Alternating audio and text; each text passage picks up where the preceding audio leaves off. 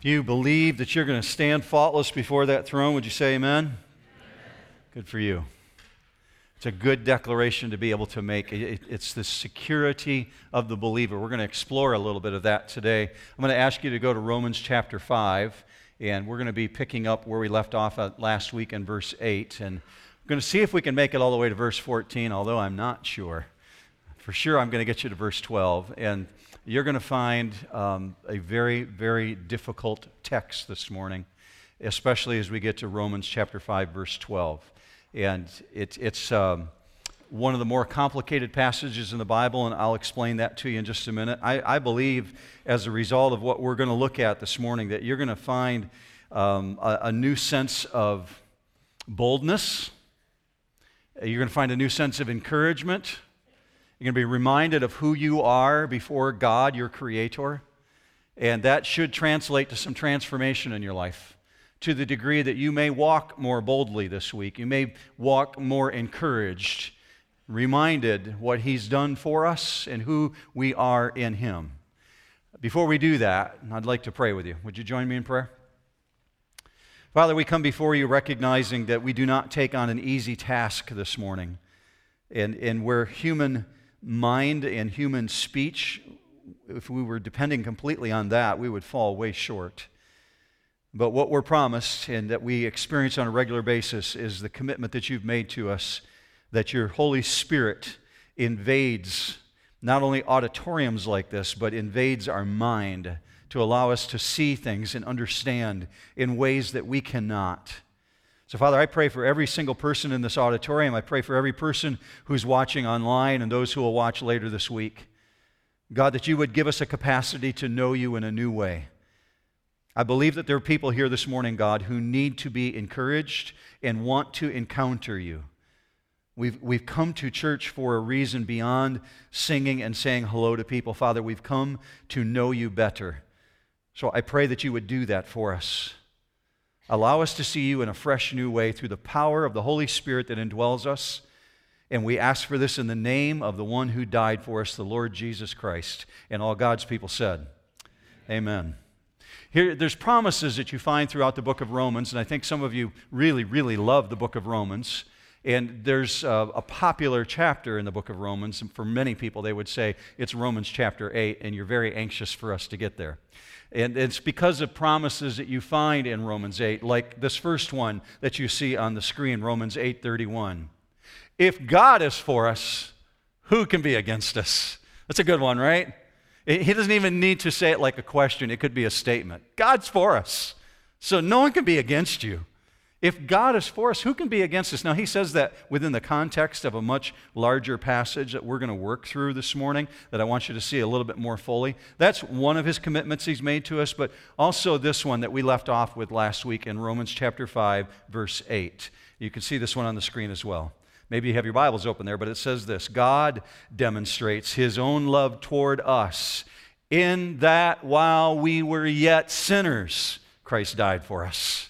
And as astounding as that statement is, we run headfirst right into verse 9. And Paul says, much more than that. Look with me at verse 9. Much more than having now been justified by his blood. And you can see right away, he's talking to believers. He's talking to people who follow Jesus. He said, You've been justified by his blood, comma, we shall be saved from the wrath of God through him. Now, if you're new to church, and I have people ask me this question fairly regularly, and maybe it's, it's a question you've asked before. Someone, maybe if you go to church and people have asked you this question, they may be asking, What does it mean to be saved? What, what does it mean when someone says they're saved? I'll come back to that in just a moment, but you see him saying, We're saved from something right there. Now, he's talking to believers, as I said. He said, You've been justified. That carries a megaton of power. It means no fears, no worries about the future, no worries about death. So he uses this first Greek word that's in your notes this morning, and you'll see it on the screen. And this first word, when he says much more, takes two words in the English language, one word in the Greek language. It just means beyond measure. You can't put it on a scale. You can't put a tape measure around it. Much more overwhelming, even greater than Jesus dying for us.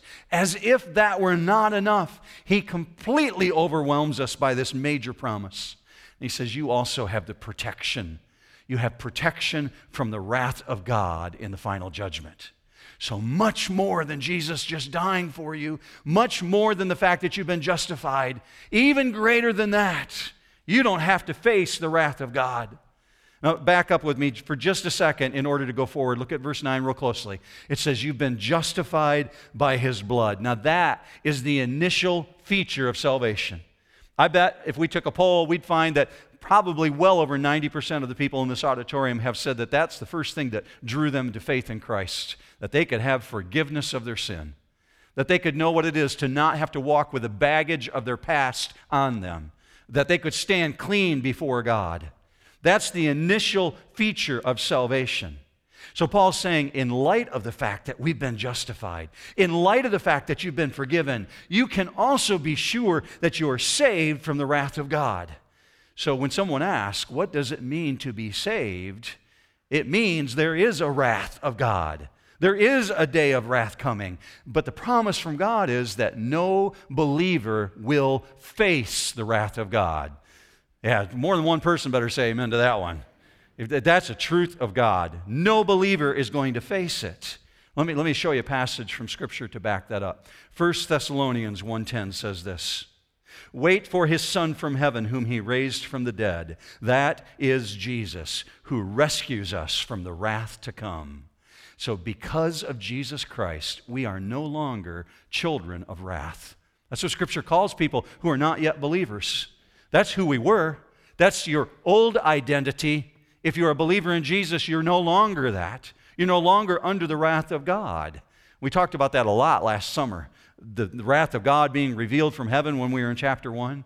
So that leads us very nicely into verse 10. Let's go to verse 10. It says, For if while we were enemies, we were reconciled to God through the death of his Son. Much more, having been reconciled, we shall be saved by his life. He likes that phrase, much more, right? He's building a case here. He's arguing from greater, from lesser to greater. If while you're enemies, God saved you, much more he's going to save you now that you're his child. If God saved us as enemies, how much more will he protect you as his child? Enemies is a really strong term. I tripped over that a lot when I was a teenager because I'm reading that passage and I'm thinking, I'm not an enemy of God. Paul must be writing about somebody else. It must be those really, really bad people, the ones who commit just horrible crimes. How can he say people are the enemies of God? I don't think of myself as an enemy. And then I came to understand Anybody who's in a position where they're against God, in, in, in fact, carrying out actions against God, doing things other than what God has called us to do, puts themselves in a position against God. So an enemy is not someone who's just a little bit short of being a friend. An enemy is completely against, it's a lot short, playing on the opposite team, not working towards God. If you're looking for a little more detail than that, go with me on the screen to Colossians 1:21. It says, "Although you were formerly alienated and hostile in mind, engaged in evil deeds, yet he has now reconciled you in his fleshly body through death, in order to present you before him holy." Alienated, hostile, evil deeds, well, we begin tracking with that because we can think of a time in our life when we weren't walking with God. So, Paul's talking here about man's hostility towards God, and as a result, God's hostility toward evil. Praise God, New Hope. Praise God that the position of hostility toward God is not the last word in verse 10. That it's not the truth, because in verse 10 it says, You've been reconciled to God. Even though you were an enemy, now you're reconciled to God. How? Through the death of his son. Now, reconciliation is also an intense word. Not just enemies is intense, but reconciliation is intense because that means there's been a fight, there's been a conflict of some type. Reconciliation can only take place in the context of a relationship. So obviously, there's been some type of disagreement. There's been some kind of fight going on, and there's peace that's been made. Now, as a result of this reconciliation, we're told we have received something, we've inherited something. And Paul goes on to say in verse 10, we've been reconciled, and then he argues, how much more shall we be saved through his life? Let me settle an issue for you if you wonder where I stand on the issue of the eternal security of the believer. Occasionally, people will approach me and say, Mark, I kind of pick up from your teaching that you believe in the eternal security of the believer, but do you? Well, I'm here to settle that issue for you. Yes, emphatically, I believe in the eternal security of the believer in Jesus Christ. And let me show you why. When he says, We have been reconciled, and then he argues how much more saved through his life, here's his argument. If God has the power to redeem us in the first place, his argument is this how much more does he have the power to keep us redeemed? So verse 10 says, We shall be saved, we shall be saved by his life. Now, saved in this case has a future reference. We shall be saved. Uh, we are saved now if you're a believer in Jesus, but you shall be saved. Saved when? In the day of wrath. Saved now, but kept for eternity, meaning Jesus has the power to keep you. So, your reconciliation with God leads to a salvation that never ends. He keeps you for eternity. If you still struggle with that, I'm going to give you a couple more verses. Just bear with me for two more minutes. You might even want to write these down in the back of your Bible. You can lean into them yourself later if you've wondered, is my salvation secure? Can it fade away? Let me take you first to Romans 8:30. Again, I've showed you this many times, but I want you to look at it this way. Does Romans 8:30 say it this way? These whom he predestined he also called, and these whom he called he also justified, and these whom he justified he abandoned to be destroyed in hell. No. No, God's purposes can't be thwarted. God's purposes was to call, to redeem for himself. God's purposes cannot be thwarted, they can't be frustrated. What God has done cannot be rendered powerless. Let me take it back into that verse again and show you the way it's actually written. Romans 8, 30 and 31. These whom he predestined, he also called. And these whom he called, he also justified. And these whom he justified, he also, what church? Glorified. That's present tense. He's got you now, and he's got you in the future. So he goes on to say in verse 31 What then shall we say to these things? If God is for us, who could be against us? If he bought us with his own blood, will he lose those he has purchased? Scripture goes on to say, Be confident of this very thing, that he who began a good work in you will complete it until the day of Christ Jesus. You want more, one more verse to back that up? Let me, let me take you forward into Hebrews 7. Hebrews 7 says it this way. This is really emphatic. Jesus, because he continues forever, holds his priesthood permanently. Therefore, he is able also to save forever those who draw near to God through him. So, this is what this is telling me, church, is this Jesus not only saves me from my sin, Jesus delivers me from doubt about eternity. I don't have to struggle with wondering whether or not I'm actually going to make it in. Jesus says, I got you and I've got you forever. Well, that sets us up for verse 11. Let's step into that. Verse 11 says this And not only this, but we exalt in God through our Lord Jesus Christ through whom we have now received the reconciliation. See, Paul loves this word exalt. He keeps piling it on in chapter 5. First, we saw that we exalt in the hope of the glory of heaven. Remember that two weeks ago? And then last week we saw we exalt in our tribulation, as hard as that is. And now you come to the third one we exalt in God. And this component may not be the most profound theology, but it is absolutely beautiful. Why do we exalt in God? You find it right there in verse 11, the answer to it. Because from him we receive the reconciliation. He gave it as a gift. This we have received through Jesus. And when we receive it, Paul says it activates joy within you. It makes you want to exalt. It makes you want to praise when you understand what He's done for you. And then we can easily say, You are a good, good Father. I love that song that we sing here at New Hope. You're a good, good father. I know, guys, my, my brothers in Christ, I know many of you have a hard time. I'm not, not talking to the ladies here, I'm talking to men. I know many of you guys have a hard time being demonstrative physically and praising God and exalting Him that way. But I want you to think in, in terms, in context of somebody like David. Let, let's think of warrior David The guy in his background has killed Goliath, right? Okay, so we'll put him in warrior class. And he's king of Israel. And he's led his nation's armies into battle. And what do we find that guy saying in Psalm 34? He says specifically, Oh, magnify the Lord with me. Let us exalt his name together. I'm going to give you an opportunity to do that right now before we go to verse 12. I just want you to close your eyes, even if you're watching online right now, just close your eyes and just exalt God's name. Praise Him for who He is. Just tell Him He's a good Father. God, you are good. You're worthy of all the names that we can claim for you. You are worthy to be exalted. Be with us now, Father, as we step into verse 12. Amen. Paul takes on now what most theologians consider to be the most difficult passage in the entire book of Romans. And if Romans is the most difficult book in the Bible, maybe next to Revelation, you're in for a treat, okay? This, this is a hard, hard step. So you have a choice. You can either leave the auditorium now, or, or you can suck it up and, and plow with me through this as we step into what is considered an extremely difficult passage. At first reading, especially when you come to verse 12 and all the way to verse 22, the whole section is hard, but we're only going to really take on 12 this morning.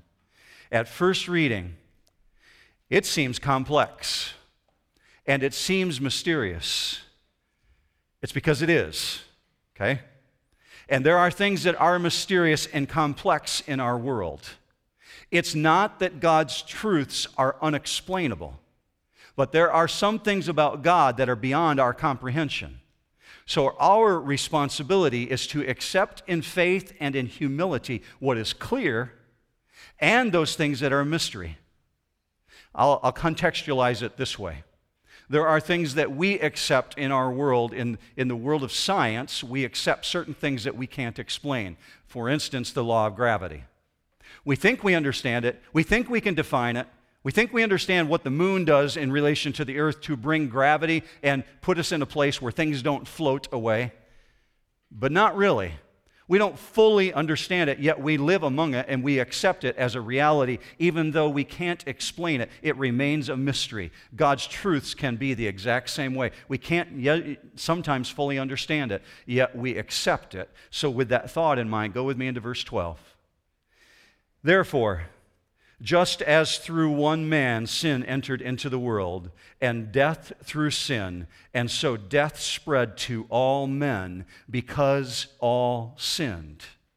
This event is recorded in Genesis chapter 3. I know many of you are familiar with it, especially if you're students of the Bible. He's dealing with the first man here. And in dealing with the first man, his concern is with the first sin and the catastrophe the absolute destruction that came as a result of it. And this destruction that came as a result of the first man's decision impacted all of creation. And we will study that over the next weeks ahead, all the way up to verse 22. Prior to the fall, just step back in time with me, prior to the fall of man, in the time before sin entered the picture, man enjoyed the direct, immediate presence of God. Can you imagine? Walking with the Creator God in a garden in the cool of the day. Yes, that's what Genesis 3 says actually happened. That God and man walked together on planet Earth. I cannot imagine it. It is impossible for me, it's impossible for you to get our mind around that and grasp the beauty of that intimate relationship. Perfectly created beings with their Creator, enjoying the fellowship of each other. And in the midst of that, God gave one very specific choice to those whom He had created. The choice was obey or disobey. It's given almost as a command because He said to them, You shall not do this. But it's a choice because he said, if you do this, there will be consequences, and the consequences will be severe. Now, you know the story. Satan enters, the scene and he brings a temptation to Eve. Yet we find in Romans chapter 5, verse 12, that Adam bears the responsibility. What's up with that? How does the temptation come to Eve, yet we're told through one man sin entered the world? Why does Adam bear the weight of it? The responsibility specifically is there for a couple reasons. For one, God gave the command directly to Adam. It was given to him. He should have insisted on joint obedience. Instead, he allows his wife to lead him into a place in which he defies the living God, a place of disobedience. But that's not the only reason. It takes you until you get to the New Testament in the book of 1 Timothy to discover that there's another element going on. 1 Timothy, specifically on the screen in chapter 2. It was not Adam who was deceived but the woman, being quite deceived, fell into transgression. In other words, Adam had no excuse.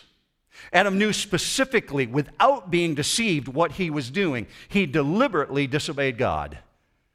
And you and I have done the exact same thing. I know what you said, God. I know what you required of me, but I want what I want. I'm going to do what I want to do. My agenda is going to get in the way of what you said you want me to do. So Adam chooses his own agenda over God's agenda, and sin enters. So the result of this is a constitutional change, a change in his very being. What was a sinless nature moves from innocence to being infested with sin. So, verse 12 says, you'll see it on the screen, just break it out with me. Through one man, sin entered into the world, and all humanity is affected by what Adam did. Now, logically, a thinking person is going to say, wait, he's one guy. How does the sin of one person with one act, how does that spread to all humanity? Well, here's one of those mysteries.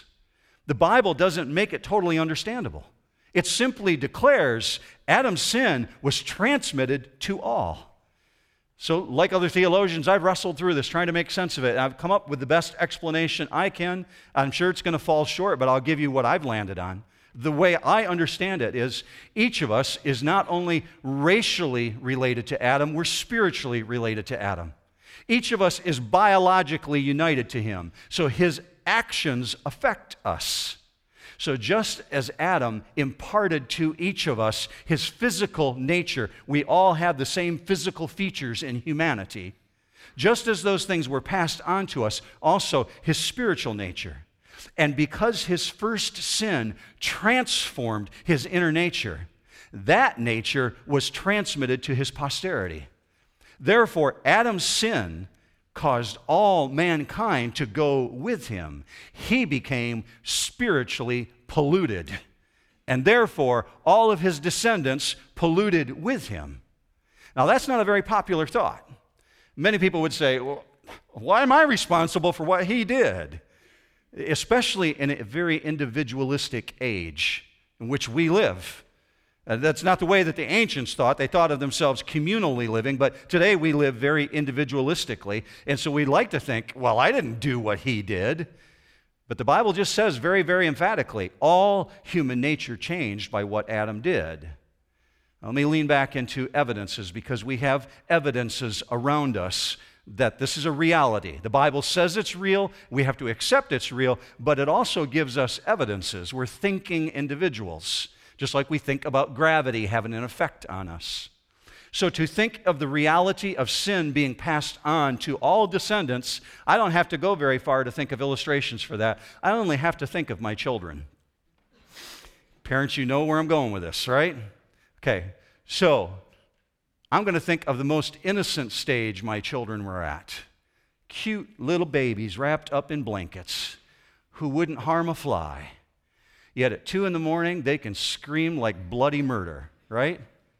2 in the morning, my children never woke up and thought to themselves, oh, mom and dad are asleep. I better just go back to sleep and be quiet. No, they screamed and screamed and screamed for their 2 a.m. feeding until their needs were met. Why? Because they are selfish by nature. We don't have to be taught to be selfish. We are selfish. Translate that over to a little bit older children. Children do not have to be taught to lie, do they, parents? Okay? We do. We're, we're, we were all children at one time. We all know exactly what I'm talking about. We don't have to be taught to lie, it's common to our fallen nature. So, as far as guilt is concerned, as far as sin is concerned, every human was present with Adam in the garden. That's why the Bible can say, like in 1 Corinthians 15, in Adam all die. So, verse 12, go back with me into it again. Let's break it down a little bit further. Through one man, sin entered into the world. There's something that's implied there in that statement. It implies that sin existed before Adam and Eve were created. Through one man, sin entered. It didn't say through one man, sin originated. It says through one man, sin entered into the world. Entered from where? Where does it come from? How does it enter into this planet? And, and how do we explain that? Scripture says very clearly that sin originated with Satan, who primarily, previously, was a very high created angel, Lucifer, the star of the morning, the shining one, who said, I will exalt myself above God and rebelled against God. So sin originates with him. 1 John 3 8 says this, he sinned from the beginning. The Bible does not specify when. Just at some point in eternity past, before man was created, Satan sinned and he became the father of sin. So, Jesus, you find, amplifying this. He's talking to a really large group of people, but very near to him, encircled around him, is a group of religious leaders. And he's involved in trying to explain to them their sin nature and why they do what they do.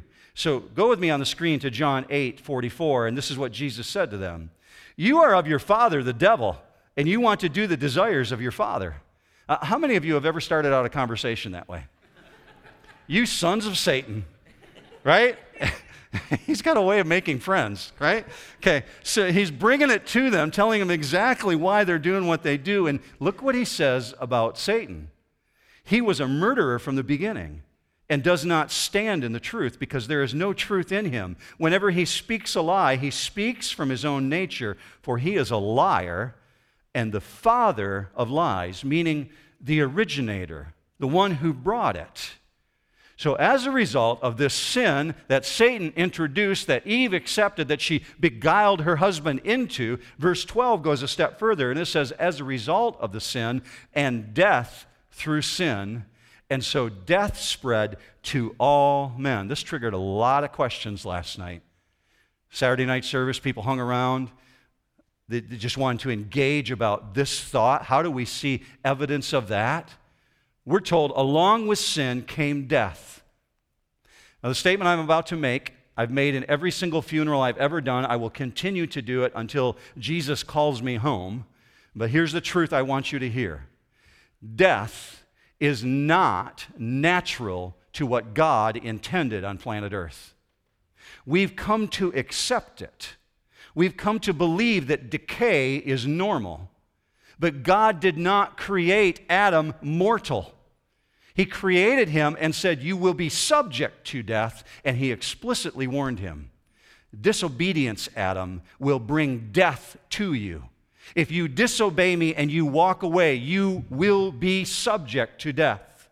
Do not eat of the fruit of the tree, for in the day that you eat of it, you will surely die. And that's the exact same temptation uh, Satan used on Eve.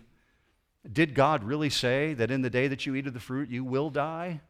God did not say that, for you will not surely die. For in the day that you eat of it, He knows that you will be as God, playing the temptation back and forth with her. Now, God said very specifically, You will die. You are subject to death if you do this. So, according to what we're seeing in Romans 5, along with sin came death. And death is the natural consequence of sin, but it is not naturally what God intended. So, verse 12 says, So death spread to all. And today, Unfortunately, even the most innocent among us, even little babies, die. not because of their own personal sin, but because of S I N, capital S I N, because of sin. It's the ultimate consequence death. We do not become sinners, but rather we commit sin because of the nature that is within us. Jesus backs me up on this. I want you to see it the way that he said it. He said it this way in Matthew 15 19. For out of the heart comes evil thoughts, murders, adulteries, fornications, thefts, false witness, slanders. And he keeps going on, but do you notice where it originates from? Out of the heart, meaning it's already in there. It's already part of who we are. So, this sin produces death. And in the Bible, you find three forms of death. And, I want you to see them. They're in your notes. You're going to see it on the screen as well. Death is one very specific thing. This is what we know about it death is separation. Death separates us. It separates us from the ones that we love. It separates us from what we know. Death is separation. So the first death from sin is spiritual separation from God. And Adam and Eve experienced it immediately. One day, walking with God in the cool of the garden. The next day, take on their own habits, their own practices, and say, Yeah, I know what you said, but I don't want that. And in that, they were cast out from God's presence. Immediate spiritual separation. Death. That's why the Bible can say those who do not walk with Jesus Christ, who are not in relationship with God, those individuals are dead to God. Look with me on the screen. Ephesians 2:1 You were dead in your trespasses and sins in which you formerly walked, according to the course of this world. Talking past tense. He's talking to believers. You were dead. You're not dead anymore because you're alive in Jesus. The second death is like the first one, but it's physical death. The second death from sin is physical, physical separation from this life. Adam and Eve did not die immediately, physically, but spiritually they died immediately. Physically, the seeds were planted and they died eventually. They began to decay in the moment that they rebelled against God. Here's the third form. The third form of death is the death that sin brings is eternal death, and this is by far the most horrible form of separation because it means eternal separation from God in the lake of fire. The place that God prepared for Satan and his angels. Those who decided that they want to be rebelling against God find themselves eternally separated from God. And it is the most horrible extension of the first. Now, here's the truth, and get ready with your amens, New Hope. A believer does not need to fear death. You don't need to be afraid of number one. You don't need to be afraid of number two. And you certainly don't need to be afraid of number three. There is no fear in death, Scripture says, for those who follow after Jesus Christ, because he became one of us to take away the fear. Let me back that up with Scripture. Look with me on the screen at Hebrews 2. Hebrews 2:14. Therefore, since the children share in flesh and blood, he's talking about us. That's us. He himself likewise also partook of the same, that through death he might render powerless him who had the power of death, that is, the devil and might free those who, through the fear of death, were subject to slavery all their lives. Do you find yourself in that place? Are you afraid of death this morning? God says if you're a believer in Jesus, you have no reason to fear any of the three spiritual death, eternal death, physical death. They mean nothing if you're in relationship with Jesus Christ. Because all death is going to do for you, physical death, is just going to usher you into the presence of the one who bought you at such a great price. That sets us up for verse 13. Verse 13 says, For until the law, sin was in the world, but sin is not imputed where there is no law. Now, when you look at that verse, you might think, well, that doesn't look like it's linked with everything else we've just talked about. It may not look like it at first, but I promise you, it's connected, and you can tell by the word for. He's used for in the very beginning. For, as means as a result of, meaning this. He can say everything that he's just said because there was sin, even before the formal law of God was given on Mount Sinai. Before God gave the law to Moses sin was already in the world because of what Adam did. However, he says there's a difference. Sin is not imputed where there is no law, meaning you can't be a lawbreaker if there's no law to break. But his argument is this Paul's building a case here. He says, You still see the evidence, even though there was no law, people are still dying. From Adam to Moses, people are still going in the ground. From Moses to 2017, people are still going in the ground. No truth is more evident than what's right in front of your eyes today the certainty of death, because this planet is covered with graves. You can go to cemeteries in any city, any township, any country setting, and you will find them there. And many times there's a freshly dug hole because somebody died. It is the greatest evidence on planet Earth of what God is saying in Romans chapter 5.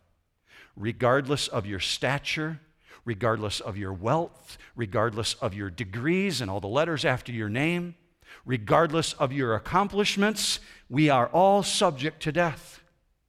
29 billionaires died in 2016. How many celebrities died in 2016? I have no idea.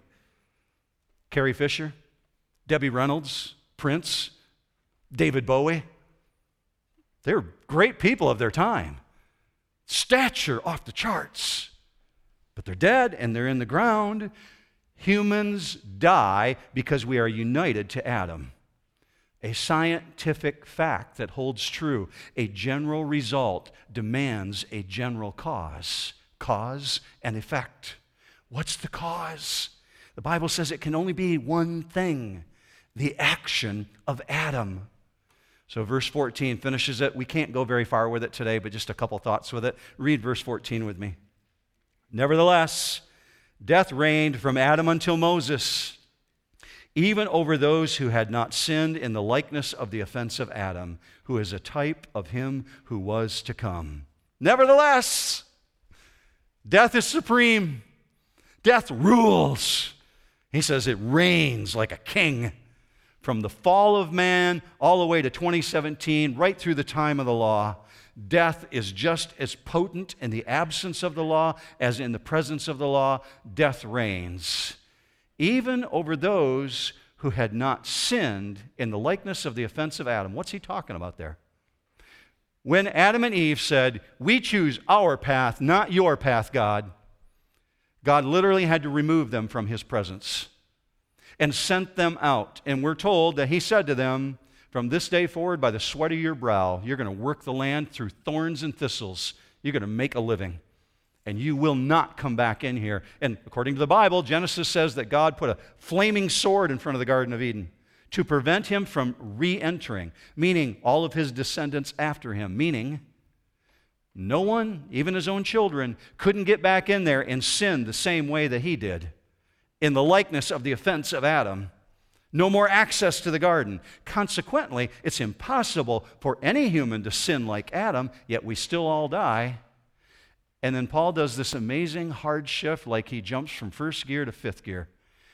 He says, Who is in the likeness of Adam? This one who is to come, verse 14, who is a type of him who was to come. Just kind of slides it in there the magnitude of the brilliance of Paul's analogy is mind boggling. He's done all of that to help us understand Jesus. And he says Adam is a type of Jesus. Over against all that we've just examined, Paul sets up the saving work of Jesus. So catch it this way just as Adam is the head of a race of sinners, so Jesus is the head of a new race. Those who have been called, those who have been predestined, those who are the redeemed of the Lord. I can't end with a better verse than taking you all the way back 360 degrees to what we started with. Let me show you why no one can stand against you because God is for you. Go with me on the screen to Romans 8:30. These whom he predestined, he also called. And these whom he called, he also justified. And these whom he justified, he also glorified. What then shall we say to these things? If God is for us, who is against us? He who did not spare his own son, but delivered him over for us all, how will he not also with him freely give us all things? Who New Hope can be against you when you got God on your side? You are the redeemed of the Lord. After that, I got nothing left. So I'm going to ask you just to pray with me that God would seal this in our heart. Would you join me in that?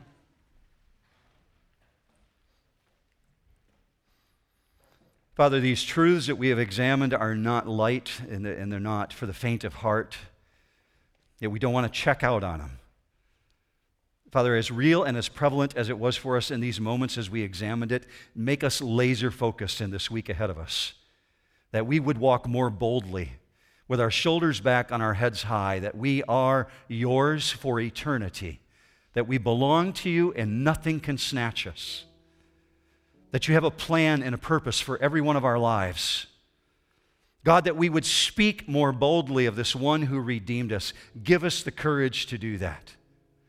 We would be confident and, and happy with just that, Father, just the courage to talk more of Jesus. But let alone, Father, don't let us leave. Don't let us escape here without being reminded that we belong to you at great price that your one and only gave his life to buy us. And because of that truth, we know, we know that we know that we know that we belong to you and we walk in the power of your Holy Spirit. God, don't let us forget these things, especially when Satan tries to punch us and take us down. Remind us of who we are. We pray for this in the mighty name of the Savior who died for us, the Lord Jesus Christ. And all God's people said, Amen.